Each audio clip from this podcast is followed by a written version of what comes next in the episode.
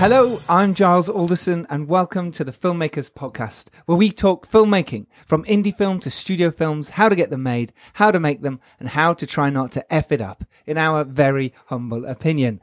Joining me today are Staten Cousins Roe and Poppy Roe, the team behind This Way Out, a hilarious, multi award winning short film. This Way Out, directed by Staten, is a pitch black comedy following the oddball owner of a struggling euthanasia centre, played by Poppy, and her desperate attempts to keep it from closing. The film was longlisted for a BAFTA and screened at over 30 international film festivals. It is currently screening on HBO, the Sundance Channel, and Short Shorts Japan. They've also just finished principal photography on the feature film Self Help, A Serial Killer's Guide to Life by raising the money on Indiegogo. Both Staten and Poppy produced the film with Staten writing and directing, and Poppy also starring in the film. Hello and welcome. Hello, Giles. Hello, hello. How you doing? You all right? Yeah, good, good. Good. The topic today is how to get your short film onto HBO. But let's talk about these figures first. Do you have this many Star Wars figures? Because I did have a look at them earlier, and there's like a load of Star Wars figures. There's a lot there, isn't there? We we found three huge bins full of Star Wars original 1980s or whatever um, Star Wars stuff. Don't say like whatever, like you don't know exactly Yeah. where they were from. Bins. I like when you say exactly, bins yeah. as if they were just out Yeah. the back. Yeah, just up in the loft, just like tons of it. Probably worth more than this, this loft. It's our next film right there. I've just managed to have a little watch of some of the um, feature film, and you've put some of the figures in front of the screen. Now, We this have, is a yeah. technique you told me about. Tell us why you do this and what actually they can see. What can they see? Well, they're not real people, Giles, so they can't Okay. actually see anything. But I meant the people listening. What can they see? I see, I see. Um, so we've got our, our edit suite just just to the left of us, where we are in the, in the loft here, and there's a screen. And what Giles was talking about is there's like Chewbacca, Han Solo, and another uh, unnamed droid or something from Star Wars stood in front I of. don't think it's unnamed. I'm sure, yeah, it definitely has a name. Medical droid, we'll call it that. Um, uh, it stood Insulted looking at Star our Wars fans. yeah. Actually, small thing. Apparently, that one was sold in its bubble wrap uh, or in its in its card and everything for uh, twelve thousand dollars or pounds or something. That uh, one, the one you don't know the ago. name of. Um, yeah, my one's missing some parts, so I think it's probably more like twelve pounds. Damn you, five-year-old self.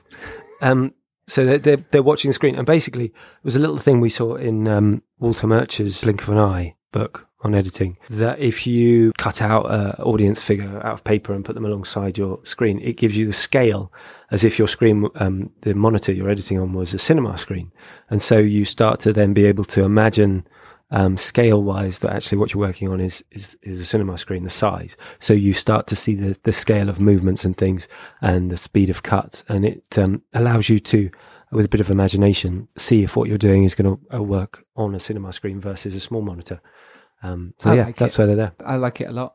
I mean, it, to to be honest, if I was that small and I was looking at a cinema screen that big, I'd be gutted I was in the front row because yeah they're a wee bit close aren't they That is Yeah. some serious neck They're like problems nose touching. yeah yeah Makes you think though. it does make you think. All right, let's let's talk a little bit about you guys really quickly. So, why filmmaking? Why did you two go into filmmaking in the first place? Well, I think it for me it began like when I was a child. So I used to make um in that age old way of becoming a director, like um films with my dad's camcorder when I was like ten years old. And so I think it sort of always felt like that was something that I was probably going to do at some point in some way. So it feels like I I didn't really sort of ever choose to do it. It was just like made sense, I suppose. Can we see any of these? No. It's like Yeah, can we? yeah, like I remember, I, well, I'd, I'd make films like as rip-offs of of actual Of course, of James the way to Bond or yeah. whatever, and then um and uh, I do remember having, getting a friend of mine to do two things: one, climb a tree, and then I managed to find my father had a blank firing Walther PPK for some reason in the house, so I got that, and then did a, a POV shot with the gun in the camera up at my friend in the in, in the tree, and then shot him and I put a mattress just out of shot. I was probably about a 10 or 11. Uh, and then he would have to fall on the mattress, which was way too thin for the size of the drop. but I knew if I, I just had to get him to do it once. So, and another time when he was running out of the door, he dropped a glass and it smashed and it cut his hand when he stopped. It was like, just keep going, use it. You knew back then already how to direct. You knew where to put the camera and to keep going. I, I was psychologically disturbed as a child. They're no That's longer the other friends. excuse. Yeah. yeah. Do you know his name? You don't even know his I name. do, I do know his name. Yeah, I do. I remember his name. Is he, is he an Um, actor? Is he a famous actor? No, no, he's he's he's done very well as a partner in a, a very uh, I won't say the name um big uh, accounting international accounting firm, and and uh, yeah, Good for him. good for him. Yeah, he was like, I'm not fucking doing filmmaking. and you, Poppy?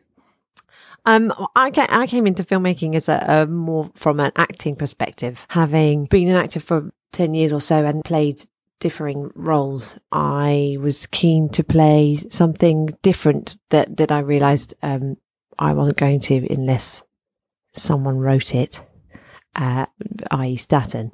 And, and so, and so, and, and just something different for, for a woman, it's hard to play. So there are very few roles that are like, for example, in This Way Out, a uh, psychopathic business owner, and you don't get to play those roles very often. And I really wanted to, and so said, let's do it ourselves. And I wanted to support Staten doing it. And then through that, and then through, you know, producing a couple of other shorts, then realized I really enjoyed the whole filmmaking process and to respected that, uh, you know, behind the scenes side of things more and more, which is what's led to now me sitting in the loft editing a feature. And I think you like with us working together lots. The the more we have, although we're partners as well, the more we work together, the more you build up that team. Don't you? It's like a, you build up a very quick shorthand in being able to speak or about an idea or concept or whatever. yeah, I think it's it's useful that we're both obsessed with it. So we have a kind of shorthand now, which we realise is actually quite um, unique and, and very useful. Well, absolutely. And to be clear, to let everyone know, the guys are now both editing the film, and this is the feature film that they've just made. We're going to come back to that. Let's talk about the short film for a little bit. This is what sort of progressed everything, I suppose. And I was very fortunate to be involved uh, uh, as a Very much involved. co-producer on the film as well. So that was lovely. So were you surprised by the success of it because it has done so well? Played at all those festivals, won many awards, and done really well. Were you surprised by the success? It was our first short, so we didn't know what the response was going to be. And also, when you've made a, a short about euthanasia and and a comedy short about euthanasia, you know, you're taking a risk. We weren't sure whether people would find it funny or hate us, so we were pleasantly surprised. I would say I was pleasantly surprised that um, people embraced it and. Uh, and really loved it. I think the fact of making something because we made that film in our own apartment and we had the idea in the apartment and wrote it in there. So you got this amazing thing of making something very much in your even in your own home and then it going out into the wider world and then screening in Europe on on the Sundance Channel. So it's it's quite a thrilling thing from that point of view, I think, isn't it? yeah, So how did you raise the money? What was your first process with all that? With this way out, we decided we'd well two things. One that we'd put a bit of money in ourselves that we would save up, which we did. when I say this, we were so naive at the time. We were like, um, we did a, a site called Sponsor Me, which no longer Spons- exists. as it's called Sponsu- Sponsume. Sp- oh, right. Um, it was great. It was a great site, really great site. It was um, like, a, and it covered Europe and, and the UK. It was a UK based site. Unfortunately, it's uh, they've either gone out of business now or, or sold it, and it's been rebranded as as maybe one under the. Um, It's like one of the big Kickstarter and Indiegogo. but it was essentially it was like Kickstarter, yeah. So so we decided to give that a go, which we did, and then raised um you know raised a portion of, of the money through that. Which was really good. When did Yeah. I when did I come on board? I can't remember if it was during that time or before now. Yeah, I think it was after we'd done the first That tranche. makes sense. Once you've got the money, Yeah. then I say, yeah, then I'll come on Yeah, board. Giles is yeah, there. then you It's came like- Giles, Giles Suddenly- in. Yeah, but then we did another um, smaller sort of tranche of of sponsor me after the film for helping with some of the festival entrance fees. Yeah. Can people see the film now? So it's on Fandor. I believe you can get through Amazon Prime or direct. Fandor is uh, if you Google it. If you don't know about it, it's a great Streaming site. service. Streaming service, yeah. Um, so it's on there, and then also it's coming onto Amazon Prime soon. I'm not quite sure when. I believe it may have maybe about to happen, but I know it's it's being put on there as well. So you'll be able to watch it on Amazon Prime very soon, and you can actually watch it if you go to either This Way Out movie.com. You can see the trailer, and also you can click through to a site where you can download it. I think it's a pound on there. Bargain. It may be two pounds now. Ooh, it's just gone Um, doubled. Doubled. that is the problem with Brexit. right there, right there, everyone. So I- I'd say go see that film right now. Literally, stop this, go. go watch 17 it, minutes long. and then come back because we're now just going to talk about it hmm. even more. I'll put all the links in the descriptions as well, so you'll be able to see that. What we could do is we could do a, a window for a few days. We, we'll make it a free download for anyone listening to this. So they can go on to thiswayoutmovie.com, click through on the, the trailer image. It will take you to Gumroad where you can download it for free and we'll make that so uh, it's just for three or four days. We'll tell Giles so he can put it on, on here. Perfect. That'll be amazing. All right, cool. So there you go. Uh, I'll put all this in the show notes so you'll be able to see, and you can go watch that film for free for a few days. If you're listening to this podcast too late, then all right, you have to pay for it. You shouldn't have been so slow. Thank you. Exactly. All right, so let's talk about the film itself. Let's talk about This Way Out. Um, tell us a little bit about it in your words. Um, obviously, I described it, but I just stole that from the website. So I like the way you described it. I thought that was good. thank you. Should we just go with that? Um, I, Poppy will be good at this. What a setup. Yeah, that was a setup.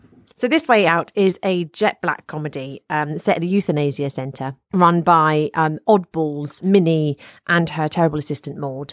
And they have 10 days to uh, raise clients before their business is closed down. So, they go out finding people who want to die. which is fantastic. And I've always loved the story of that because it's just, it's quite dark as hell, really, isn't it? It is. it's people going out to find people who want to die. Yeah.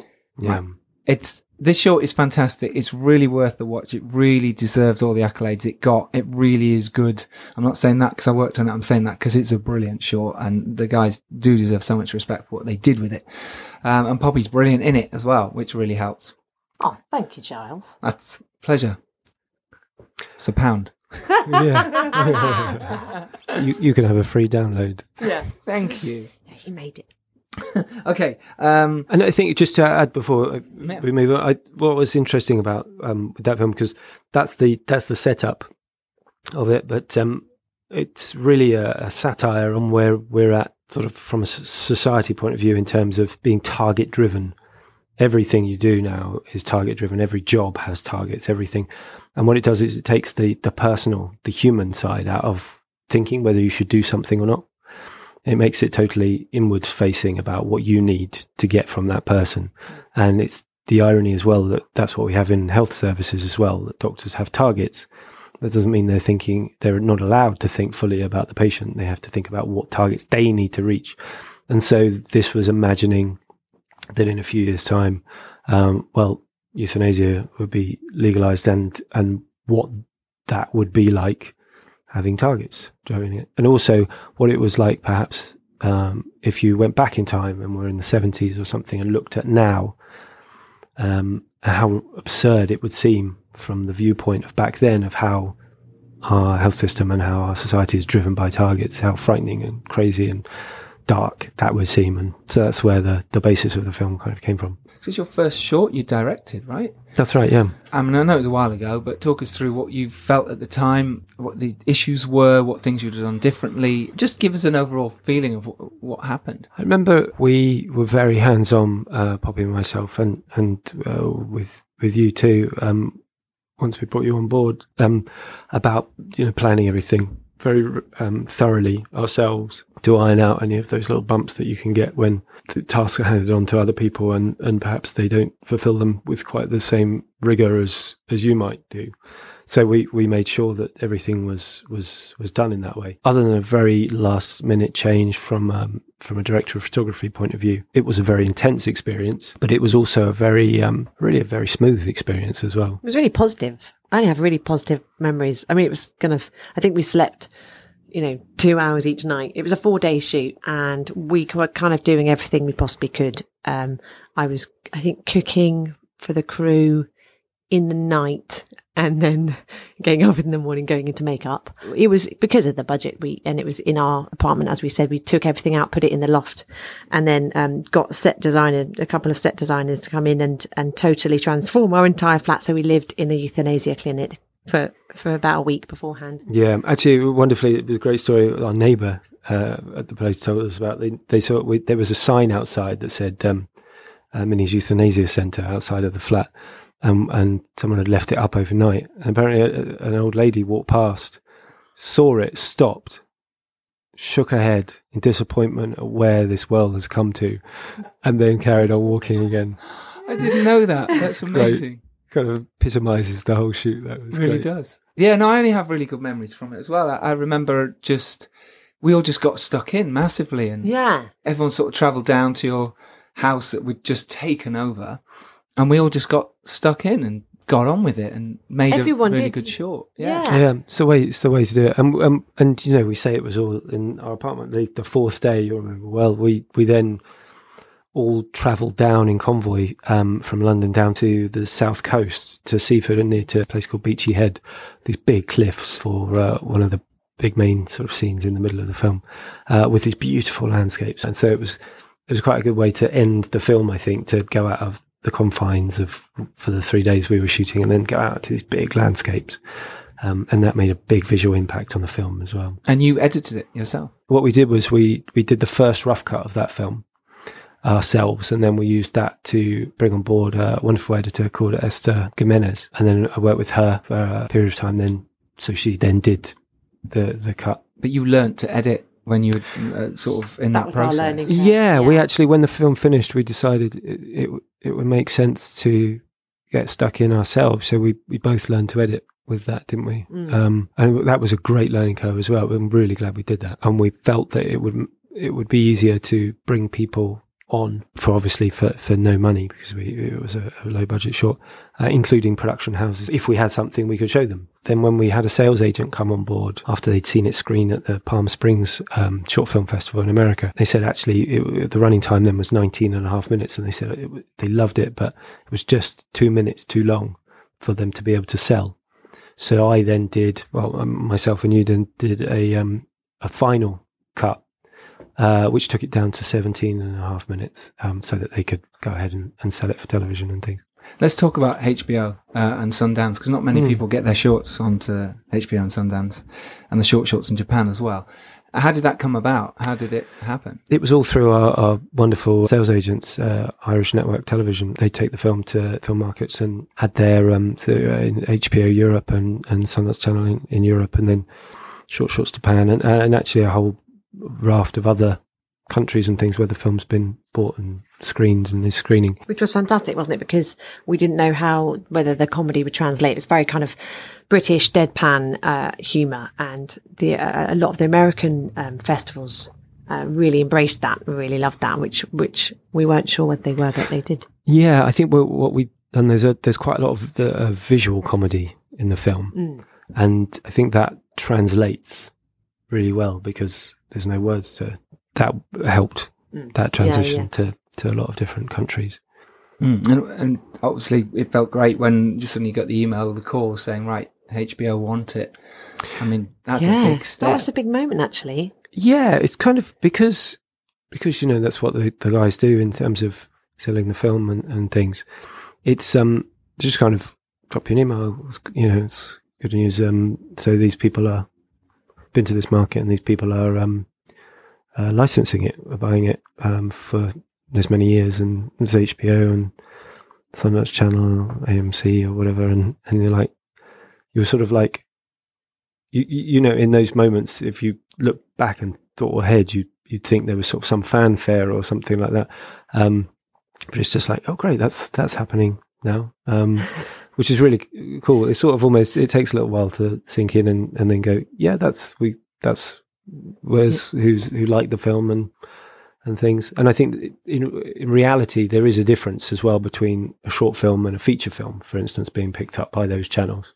Um, I think it's it's a, not to diminish the achievement. It's you know people when you start start when we started out making a short film, it was um, you know no one buys short films or whatever, and, Mm. and again because we just went from step to step, we just had you know someone saw it, really liked it, approached us and said we'd like to represent it for sales, and so I think there's it, it's really important when you're making films um, and starting out making films to not be swayed with a viewpoint of this is hard or that can't be done or this can't be done.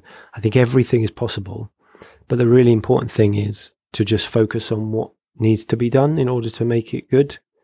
And, and if you just get your head down and focus on those things and go step to step, um, doing that, you'll find out then when you take it to a festival, if a sales agent approaches you or whatever, if you're focusing on that when you should be focusing on whether that beat in the script is right or whether you need a re- to rewrite, then you're you, you're never going to be able to do it because you're you're putting your mind in the wrong place. You know, Mhm. you focus. Too much pressure on yourself as well. Yeah, and also that's not what filmmaking's about. About valid self validation isn't.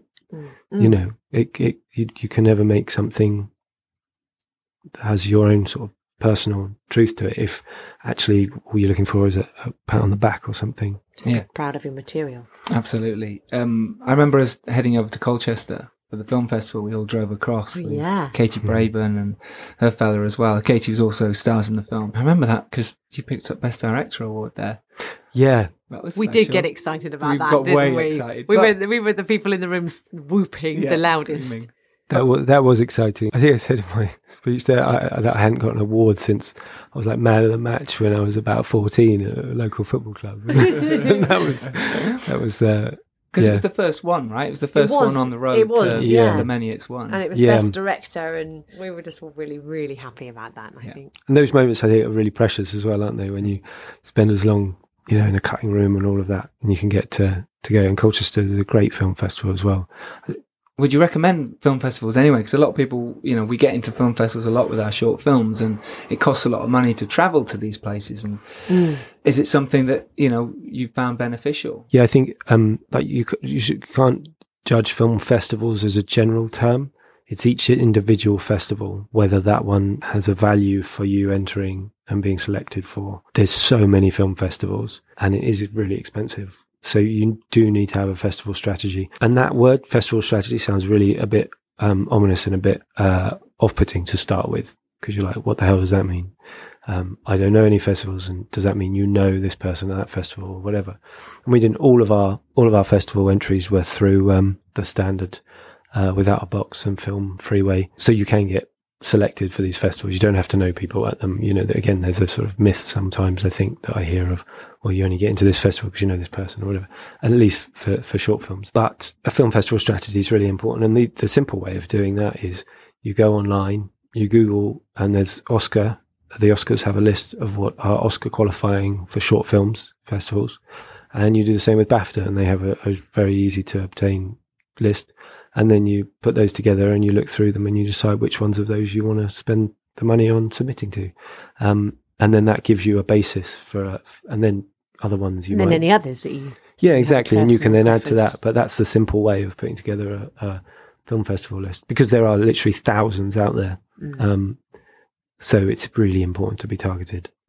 Um, and the BAFTA, the long list. I say the BAFTA, the, Hmm. the, the long list. Uh, oh dear. Well, we wish it was a BAFTA, but uh, as much as it, I felt it was really close. I don't know why. I just feel that it was really close that we nearly got nominated. But it's still really nice to be longlisted, right? I mean, that's great.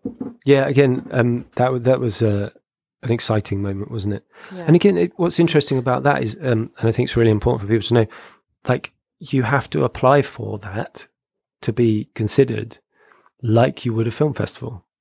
So you don't just sort of sit there and you get an email and someone randomly has from BAFTA has found your film and watched it. You you have to go online, you find the BAFTA qualifying times, and then you make sure you submit the film at the right time. As long as and the way to qualify, you have to have back when uh, uh, when we did it, you had to have won a an award at a certain festival or whatever to qualify. Um, but then you go into a pot and then you go through several stages and then finally after being viewed a number of times etc etc um yeah then you get longlisted or you don't. And so when when we got the message to say we'd been longlisted that was um that was an exciting moment. Mm. um and then you go away and you then have to submit another different type of deliverable copy of the film for them then to project in a different way for different Mm. set of people and, and then go through some um you know that got final technical, didn't it? step yeah. Yeah. but you're right I, I for some reason I, I felt like it was close too Yeah. I don't know why. Let's just say it was close. and it and it was close there's not a huge number that are long listed you know it's quite a small list I think it long list. deserved to be nominated for a BAFTA, don't you think?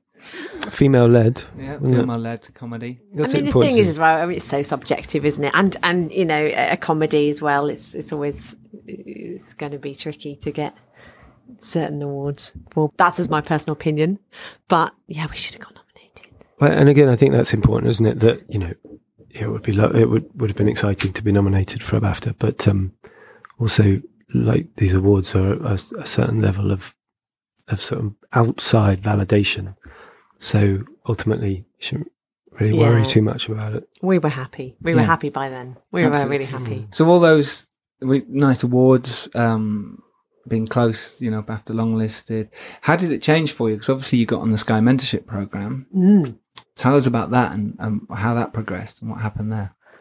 That was a lovely thing to be part of. That was um, run by Loco, the Loco Film Festival, um, which is a, a comedy film festival, and um, they screened This Way Out at the BFI as part of their festival. Um, I say 2014 was it now? I can't remember. Um, Might have been fifteen. 15 yeah and uh and then yeah and then as a team both of us got on to the um uh to the mentorship which meant um we got to meet some really great people Get given some really good advice about sort of next steps, and because that's one of the things when you make, you know, you make a short film and, and it goes out and and you win some awards, and like with this way out.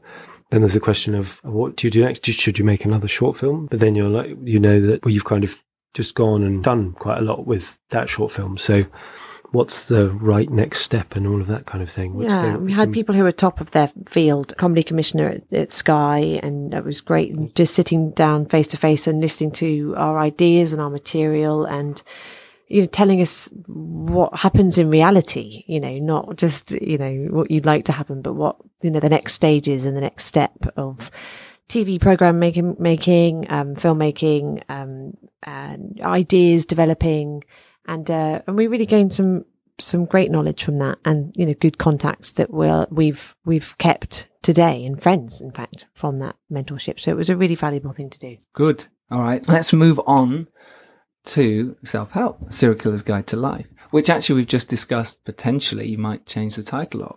It's a long one. Well, I think what, what we were talking about was um, we'll be calling it a serial killer's guide to life, sort of uh, f- for now, because it's um, Self help: A serial killer's guide to life is a long is a long title. I mean, we said it so many times now; it doesn't sound so long. No, I like I like it now. But a serial killer's guide to life is where we're at now with it. it's hard to fit on a tweet, you know, and that's important. that. So it's your first feature film together. Yeah. Tell us about the film itself, first of all, because I've, I've talked about it a little bit, but tell us the story. Okay. A Serial Killer's Guide to Life is based on the backdrop of the self help world. You know, those uh, books that tell you how to live your life more successfully, grow richer and thinner and better, you generally. That is a huge business, and um, that's kind of backdrop to our film. And we follow Lou Fant, lives with her mum, stuck in a dead end job, self help addict, who uh, comes across a self help guru wannabe called Val Stone, who takes her on a road trip journey of violent self discovery. Val Stone is borderline psychotic. That was a bit. uh, I missed that, and it was played by Me, thank you. Right. Yes.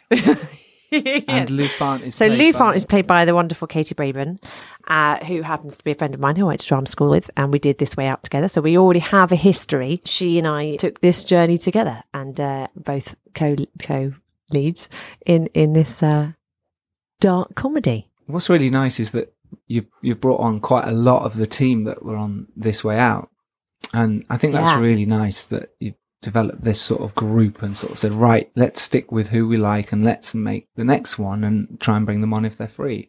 Yeah, and absolutely. That's really cool. we really wanted to to do that uh, uh, to sort of have build this sort of film family, as it were, and and because of some of the location uh, issues where we were filming down on the the south coast for this one, there were some roles. Unfortunately, we couldn't bring some people with us because of the budget constraints that we had. But absolutely, we, re- tried to bring as as many people as we could. Right, let's talk about budget. You mentioned it there. Um, how did you raise the money for this? I say how. I know how we raised the money for this, but So this was the main thing was Kickstarter, fabulous Kickstarter. Um, at the beginning of January, we did a 28 day campaign. Um, we did a video, uh, Katie and I talking to camera, talking about the film, uh, talking about our previous work, This Way Out, and uh, talking about Staten's work and um, the people we had involved so far. And um, we set up some pledges and um, uh, rewards, if you like. And uh, we kind of uh, pushed it for 28 solid days. It was kind of our life for, for 28 days. And we raised just over £27,000. Um, we put set our budget really low at eighteen thousand. I don't know whether you know with Kickstarter, if you don't uh, hit your target, you don't get any of the money. So we were a bit nervous. We set it quite low at eighteen thousand, but we managed to smash that. I think It's not low for some people, eighteen uh, for a feature film, I'm saying it's low. Obviously, low, it is absurdly low for a feature film. that um, wasn't that wasn't the whole budget, but um, but yeah, It was our initial get. That's true. I should clarify. It was our initial get started shooting budget, our bare bones budget to get us on set shooting, um, and so that's why we set eighteen grand as our as our kind of Kickstarter, as you like, and and then and we, we reached that in the first five days. didn't I mean, it was, Was it incredible five days? start, Yeah. wasn't it? It just literally from the off just went boom, straight, I- yeah. straight through. I think the concept really spoke to people. I mean, it's a female led uh, project. It really speaks to a lot of people. Um, it's it's kind of very ironic and uh, uh, as a concept. And dark comedy has a lot of fans and British and uh, it, it, I think a lot of people really wanted want to see it and, and got really excited about it. So we were we we didn't know what to expect with the campaign because we'd only done you know like a five grand, not even that uh, before you know a few years ago. And, and so we just kind of put it out there and did a lot of research on on raising and tried to do as much as we can. Yeah, and I think it's important to say for if the people that are thinking of doing one, we did a lot of work previous to that, looking online. It's, it's amazing. Everything is literally online for you to read about how to do certain things to maximize your chance of having a, a very successful Kickstarter campaign. For example, we knew that if you raised 22% in the first day, 22 or 25% in the first day, that got you onto a certain level with Kickstarter, who then Kickstarter would start to um, advertise your project too. So you'd be on the front page. So you'd be on the front page. So it's like you unlock this kind of algorithm, which then helps to then push you further. Yeah.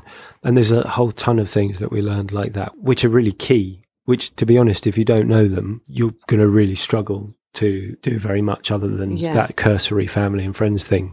And and I think what's really important to say is that a lot of people think that with crowdfunding, you're generally just going to get your family and friends. I think more than three quarters of Yeah, our least, backers yeah. and money came from people we do not know from around the world who just loved the concept, came on board, and, and because of that, we are great fans of theirs now, if mm-hmm. that makes sense. and it was very much gathering a kind of film group uh, of people that we that we have contact with today that that were very much involved in the filmmaking process. There still are. They can message us. We've sent them updates. We send them uh, stills behind the scenes footage. They get all these um, in information from us and we hope to continue that relationship with Yeah. them. We, we want them to, to experience the whole journey uh, as if they were, you know, on our shoulders and with us, you know, because the film is happening because of their support. So Mm. we very much feel like, again, like with the crew, uh, wanting a film family, that th those backers are part of that family. And we, you know, there's almost 400 of them, but uh, we pretty much know all, all of their names. We're, yeah, incredibly Well, grateful. what's great is they're part of the family now, and it's it's all about they'll see what happens with this one, and I mean whether you need to crowdfund again for the next film, Mm. you've you've already built a fan base. Whether they invest or not is another thing, but you've built a fan base. You and know, that's so important. And that's that's Mm. right. Even if even if we weren't to crowdfund again for the next one, I still feel like we wanted to sort of take those guys on the journey with us in some Yeah. way. Did you always know you were going to crowdfund? Is that the only way you felt you could make this film? I think um, I think we again. I mean, we also raised some private financing as well towards the towards the film, but. I think we knew the level of there was a level of autonomy that it would give us in crowdfunding that we felt was really important for our first feature film. And it was interesting because I, I had meetings, uh, we both had meetings with bigger companies after this way out about what our first feature would be, the level of investment and things that may be or may not be available, etc. We looked into what other directors and film companies had done and found that a huge number of the, the directors that we really liked their work, from the Coen brothers to Christopher Nolan, uh, Ben Wheatley, huge number of these directors, when you look back, you find that their first feature film was autonomous, that they found a way to raise that money and make it themselves. Mm. And we we realized that that wasn't a surprise. But what we realized was a lot of those filmmakers have a very unique uh, voice, even uh, in their films. Now you can you can tell it's a Christopher Nolan film, you can tell it's a Cameron film, you can tell it's a Ben Wheatley film, and I think that's because they were able to to make that first film in their voice, and then people were able to trust them to make the second and the third and whatever Mm. With that same voice. And so that's what we felt we really wanted to do, and that I wanted to do from a directing point of view to be able to make that first film. It was also a timing thing, wasn't it? Because we wanted to make this film now. We wanted to make it this year.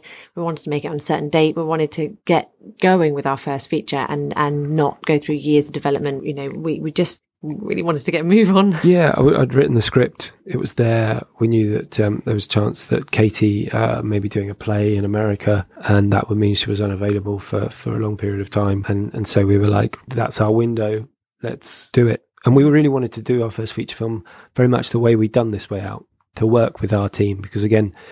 I think if you if you and I totally understand why if you if you make a first feature film with someone else's money, they're naturally going to want you to perhaps work with certain team members or whatever. And we wanted to work with our team from this way out, and we and that worked out so well. We wanted to make it with the same energy and, and in the same way. So so that's why we we turned to to crowdfunding. That's a great way of doing it. I think that you, you didn't have anyone over your shoulder sort of saying, do it this way, do it like this. Um, you know, you could go, well, this is how I want to do it.